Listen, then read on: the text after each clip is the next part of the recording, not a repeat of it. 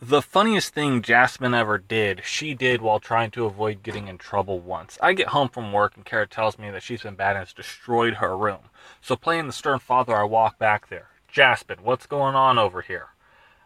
It takes me a full 30 seconds to realize where my daughter is in her room. Her mattress is on the ground. You can barely see the carpet because of all the toys and stuffed animals, blankets, and pillows everywhere and she is laying half on her bed, half off, with a giant look and find book covering two thirds of her body, so I can't see her face or her hands. And she is laying perfectly motionless. This three year old isn't flinching or stirring a centimeter.